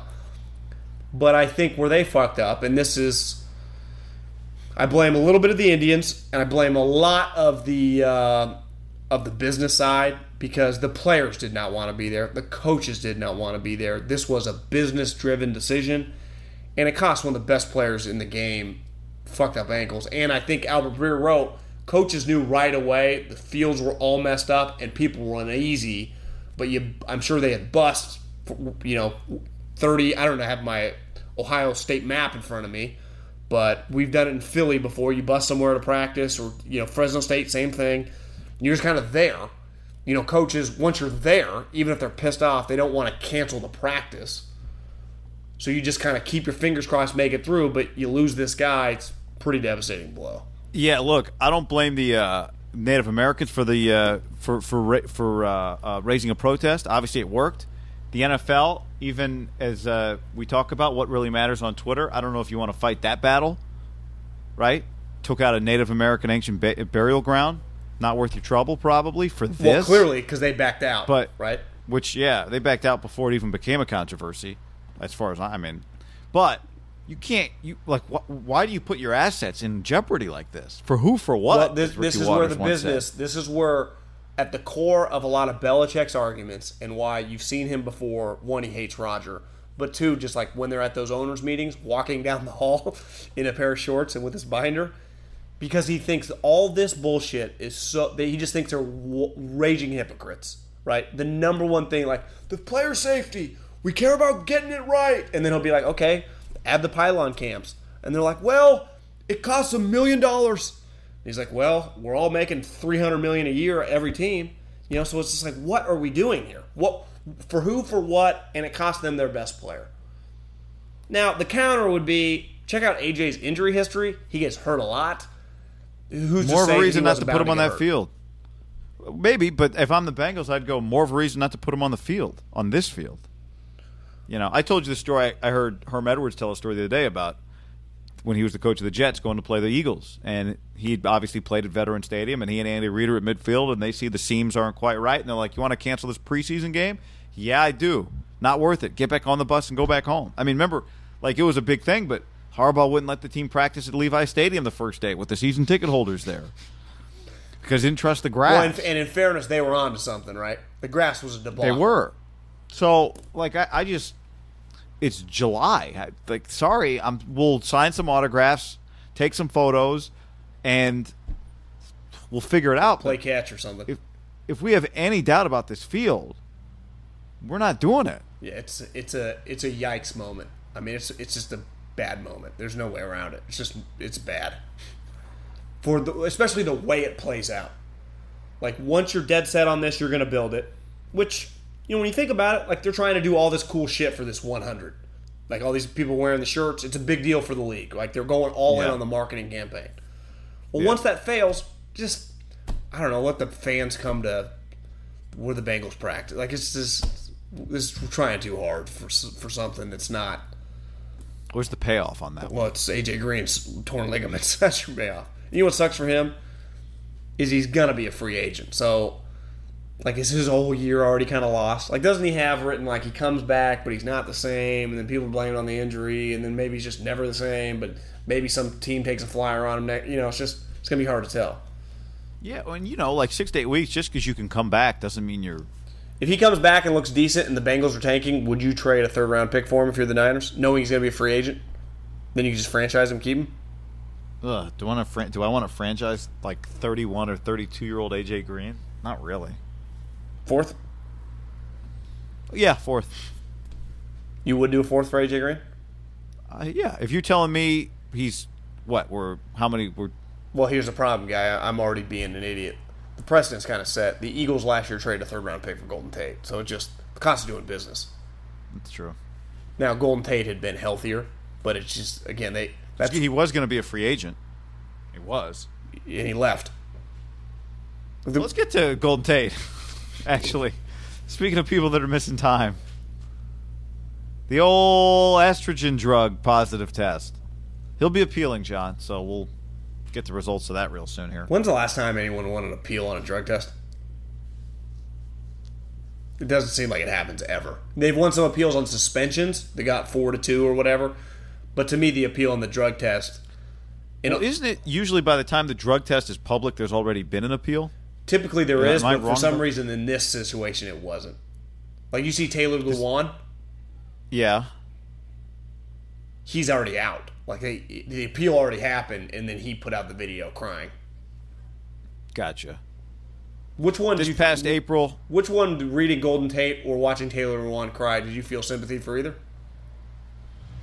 uh, well, I'll tell you, reading the statement, I just I don't quite understand how you start taking the drug and then after starting the treatment prescribed, realize days later that there was an uh, an element of that drug that violated NFL rules. Then you stop taking it. What's interesting is he does say, and this is because this is what I told you. Is like if I was taking something, if I'm Golden Tate, and then I realize a couple days in there's something banned in this, I think the first move would be to call the NFL and tell them. He says I reported the situation to the independent administrator of the NFL policy on performance enhancing substances. All before I actually, well, hold on now. He says I did this all well before a failed test was confirmed. So I don't know. Like to me, that you do it before you even took the test, that'd be impressive. If you did it after you did the P test, you're like, oh guys, I got to tell you about something. If you told them before they even tested you, I'd be impressed. But if you told them after you got tested, but before they said it was positive, I'm not impressed. Yeah, to me, these guys, he's been in the league guy since 2010. Before he started taking something, how many times do you think he's heard in team meetings, with trainers, with the doctors, from the coaches, from the GMs, from his agent? Well, John, going back to Notre, going back to college, for- everything they put in their body, they run through. If he would have had this crazy spike like a year ago, I'd be like, you know what, this guy might just be a user. You know, because his number one defining attribute is he's the best player after the catch in the NFL. Breaks. Remember when Howie traded for him? Analytically, he broke more tackles and contested catches, like the way that they can quantify it. He was the best in PFF. But he once he went because remember in Seattle, was he a late first round pick or an early second round pick? He never really lived up to the hype. The only thing he lived up to was taking down Russell's wife. But once he went to Detroit in 14, 99, 90, 91, 92, and then last year somewhat of a down year, 74. Like he's been a pretty dominant player these last five years. That's why I think when Howie traded the third round pick for him, they're like, we're getting. He had four straight years over 90 catches and physical, you know, breaking tackles. So I I don't like just go, yeah, guy's a user, but his story doesn't add up because whenever you go to the fertility drug, it's the go-to because when all these guys get popped, they get popped for fertility drugs because it masks the it's the masking agent.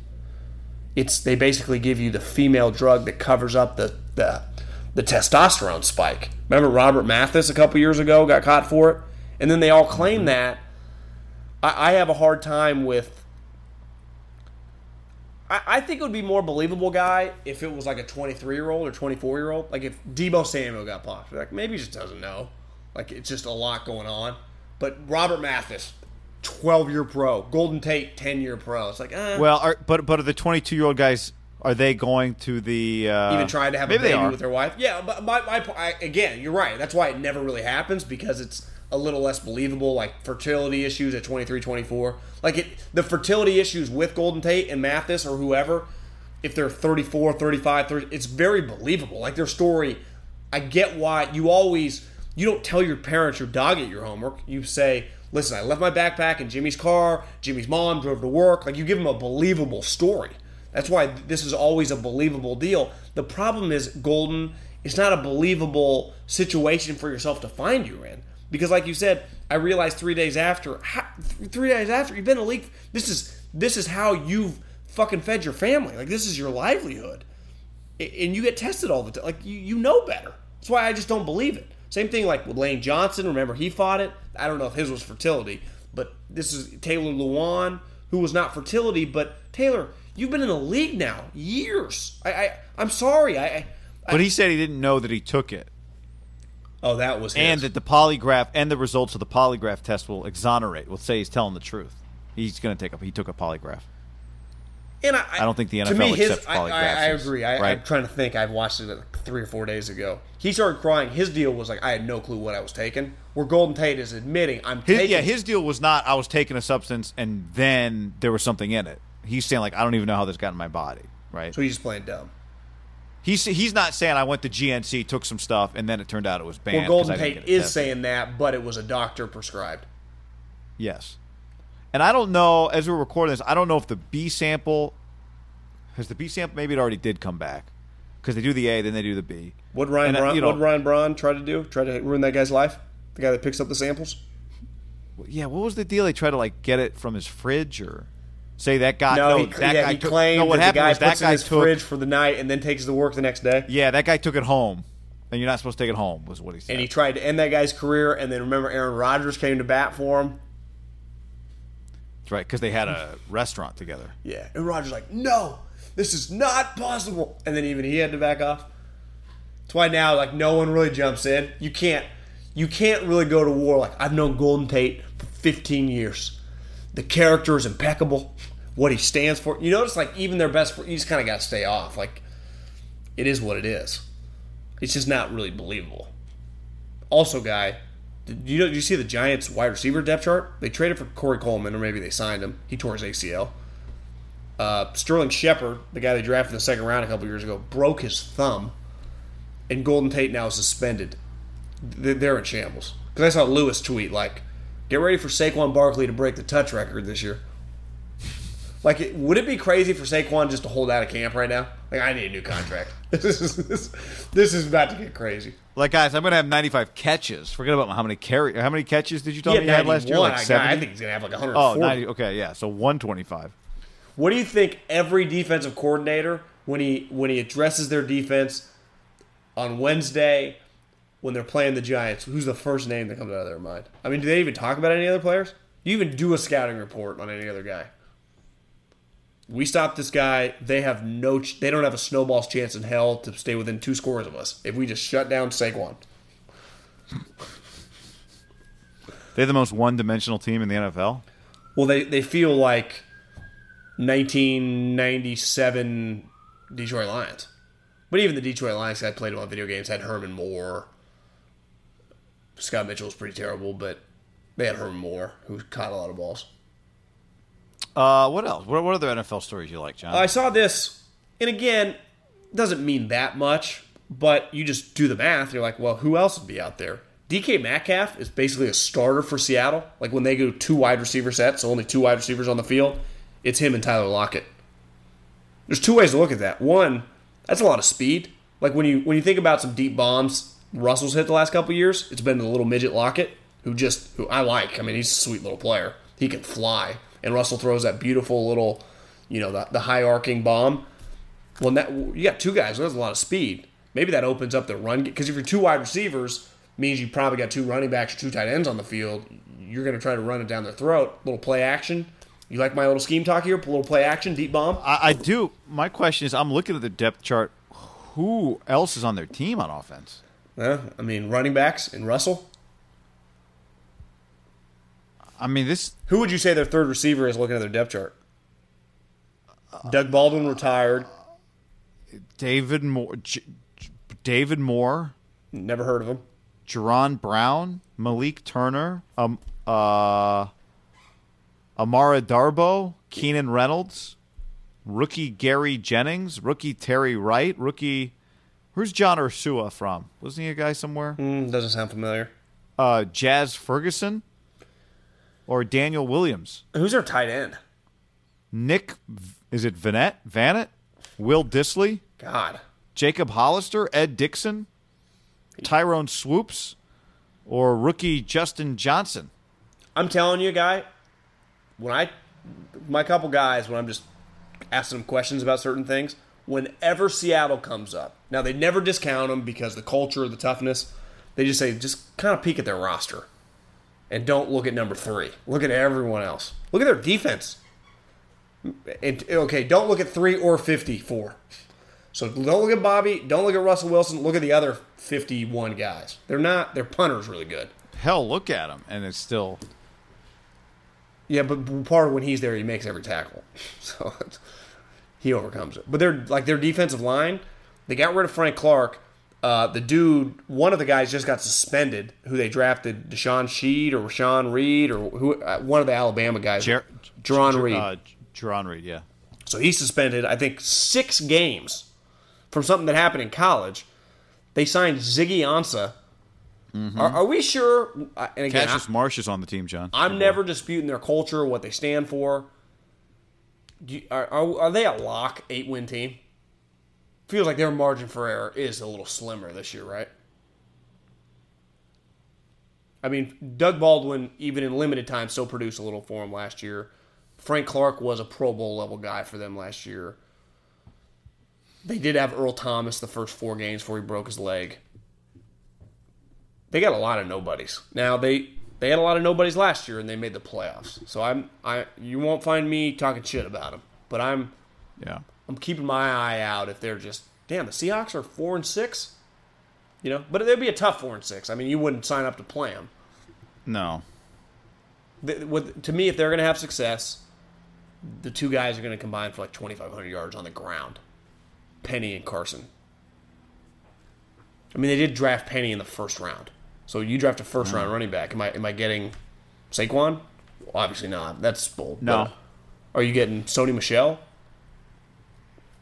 Because I thought last year early on Penny was fat. Then he looked better as the season went on. You, yeah, your year went on, He got better. Uh, you know, I wouldn't mind Hard Knocks this year, John. Obviously, Raiders number one. Cardinals would be high on my list, though. Give me your Kyler, Cliff. Well, I wasn't even thinking about it until I saw Warren Sharp just rattle off like their first round picks before Kyler, like the previous four years. And like Robert Nkemdiche's not on the team anymore. guy. And then you added, and then you retweeted and added. This this is a GM that had a DUI last year hired Steve Wilks, and then was allowed to hire his third coach after he fired Steve Wilks after one year, and they hired Cliff. Guy got fired at Texas Tech. Well, do you remember why he hired Steve Wilks? He was on like vacation. He ran into him on the beach from like a year ago. Why He hired him to begin with? Yeah, I, I just they had the offensive lineman who's gone now, broke his leg, John traded. Cooper. Yeah, Yep. Josh Rosen gone. Josh Rosen gone. Nkemdiche was there one? Who's the other one? I'll tell you here while you're saying what you're about to say. Well, to me, Nkemdiche, one, he just showed up fat. Guy, that video of the TMZ of him pulling out the cocaine, it was like, and the cop was even trying to like help, like uh, nothing. There, there's a line of cocaine right here. What? What? I Well, they wouldn't have even saw the cocaine if there hadn't been a pre uh, uh, a pre existing issue that they had to arrest him for. They didn't arrest him for the cocaine. They were arresting him because they ran the plates or they ran his. he had a war, he had uh, a warrant for his arrest. Yeah, they, they ran his ID. But to me, they, wouldn't have found to. the cocaine. They weren't searching the car. The cocaine was out on the center console with a line. Like the dude was blowing a line at the at the uh, gas station. I, I that's one of the crazier videos, guy. Like Ray Rice probably never getting topped. That's one of the crazier sports videos with like a non no one getting hit or anything I've ever seen. Just a line of cocaine on, and it was so clear. And someone's like, I remember when I tweeted it out. I'm like, this is nuts. People are like, how do you know that's cocaine? Yeah, it's just a, a white line on a mirror on a center console with this guy. you know, if it With was the Larry Fitzgerald, go- I'd be like, yeah, it's probably just his wife's makeup or something. Also, a little context clue: the police officer's like, "Hey, Barry, come look at this. What does that look like to you?" The, Are you seeing this? Did you agree you could have cut him right there and no one would have said a word? Once that video? Absolutely. And remember, they're like, where are you going? He's like, the football practice? So I started thinking, this guy does cocaine. You know, most people get coffee in the morning. This guy does a line of blow, which is now kind of believable. It does make sense. I mean, it you know gets you up for the day. Well, but I'm just saying, I think he was doing cocaine Theory. practice, guy. I, that would be No, I know. guess. I'm just saying, like you know, you got to go go to practice, like wakes you up. like, I'll, I'll give you one. Smelling salts. At least you draft Josh Rose in the first round. Other teams still want him, kind of. I mean, you got a second round pick for a guy that was just picked number 10 12 months before. Do you see anyone signing this player in, in like the next couple days? He's been terrible. He's been in trouble. And they're basically just blasting him like he's out of shape. He's a turd. I'll be a little surprised, even in the NFL, if he's claimed.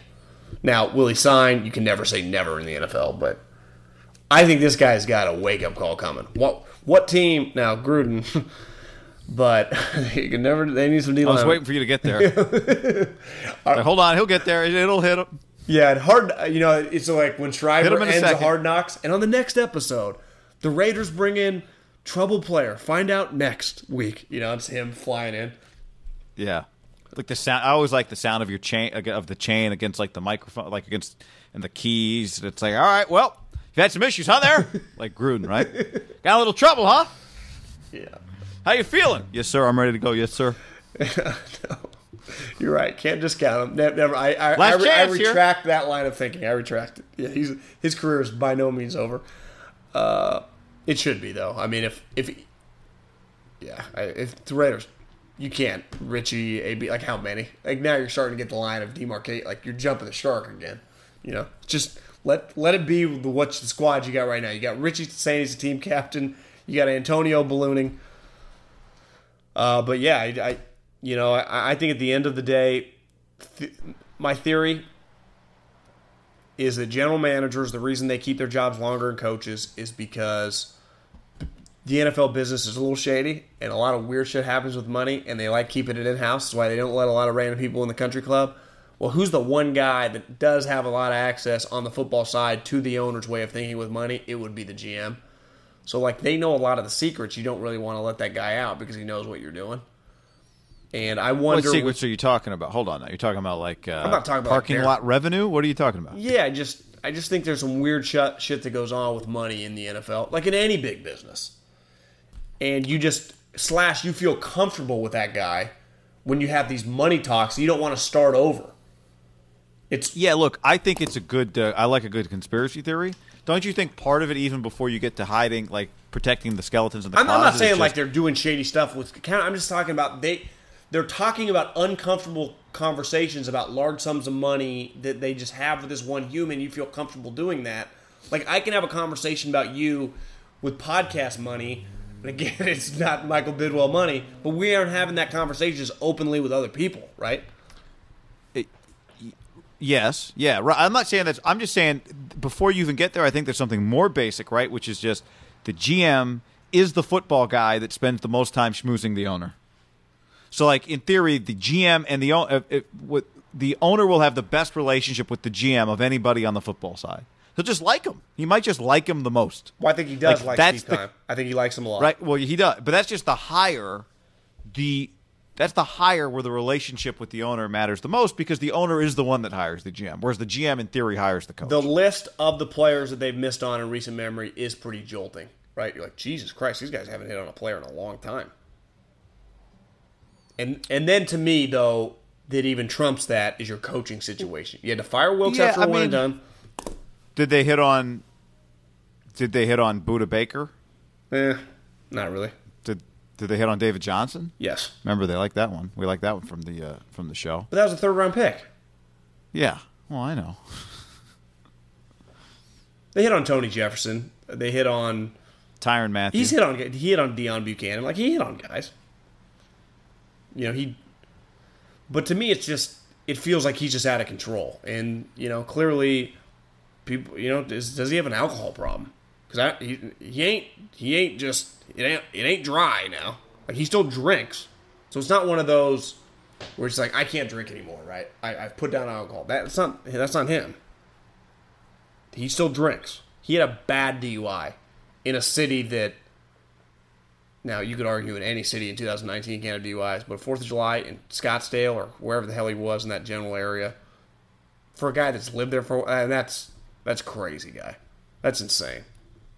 His own, they suspended him for the preseason. Remember? And when does that happen? I'll give Bidwell some credit. Like he did it. He didn't. They didn't wait for the league or anything. Like he's like, you get, you're suspended.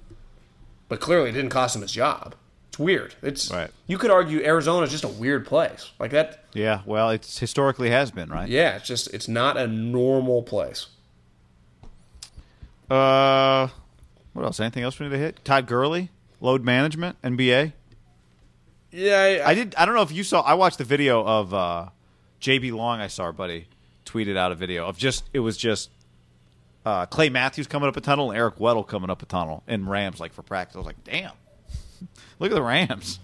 They're It's just weird, you yeah, know? They're feeling themselves. I mean, they're not feeling. I mean, they're just. They're just, just a little look like, sweet. I just Yeah, they're like uh, feeling themselves. Wrong word. They're they're just embracing the culture. Like they are. There's L.A. I mean, it's just this is a big deal. You know, we're the fucking Rams. We're good. We just went to the Super Bowl. We got uh, Clay Matthews from L.A. Right? Because I saw like someone tweeted, "Welcome home." Did, did Yeah. you see Jerry? The way he got in front of the crowd at at uh, at training camp with all the cheerleaders behind him addressing the fans. I mean, there is. And where's he? They, they, he's like, we, we do this in Oxnard. Like, you guys are part of our base. It's like Jerry's a showman. Like, Jerry could. It's like it's Donald Trumpian. He's just a marketer. And I, I think there's something with the Rams there, too. I The thing where I don't put much stock in at all to Zeke, to not Zeke, but Gurley, his arthritis, when you hear these people talk about it, it just comes and goes. It's not there's no load management to the pain. Some days he'll just wake up and be in pain. Some days he won't. That's the scary thing with him. Like he's just kind of shocked. right. You because- can't say let's just give him 15 carries a week and that'll be fine. Yeah, to me, load management in the NBA is like just to keep Clay fresh or to keep LeBron fresh. Load management when you have arthritis is just, well, we're not going to waste any carries in training camp with arthritis, so we might as well just hope to God we. I, I, I think he's a shell of himself. I think his career is closer to done than we'll ever see a big moment. Now, I'm not a doctor. I don't know for sure. But I think it's. I think they told you everything you needed to know, guy, when they drafted a running back in the, in the early in the third round. Yeah. Like they basically admit. And listen, I I wasn't that high on Gurley his first couple years. I thought he was a little fly, a little not fraudulent, but like a little flawed for all the hype he was getting because he had bad vision. Once McVay got there, he became an elite player. So it, it sucks for the league because I know you draft every year for your fantasy draft for your wife. He's where was he flying off the board last Forgot about that. Yeah. Pretty high. I mean, Yeah. uh, first, yeah. first or second, right? The last couple years. Yeah, well, like Le'Veon and David Johnson, I think were like the one-two combo last year, if in the auto draft, because I remember Alyssa auto drafted by accident Le'Veon Bell. Well, to me, like Didn't work out very well. If you remember Le'Veon, uh, Oh my god, didn't take a snap. wasn't productive. like if you did auto draft right now, who would be the pick? Saquon? Good question. But you'd think, right? But isn't that a little risky? What if their team sucks and he just gets corralled? Yeah, but yeah. Who would you But a lot of that's just kind of based on last year's production. I know. Zeke? I feel like.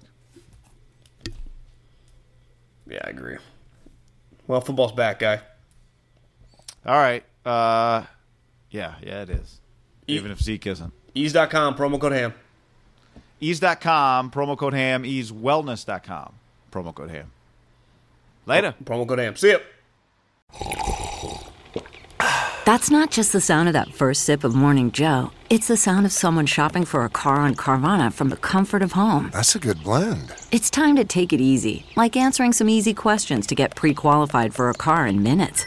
Talk about starting the morning right. Just like customizing your terms so your car fits your budget. Visit Carvana.com or download the app to experience car shopping the way it should be convenient, comfortable. Ah. When you need mealtime inspiration, it's worth shopping Kroger, where you'll find over 30,000 mouthwatering choices that excite your inner foodie. And no matter what tasty choice you make, you'll enjoy our everyday low prices, plus extra ways to save, like digital coupons worth over $600 each week. You can also save up to $1 off per gallon at the pump with fuel points. More savings and more inspiring flavors make shopping Kroger worth it every time. Kroger, fresh for everyone. Fuel restrictions apply.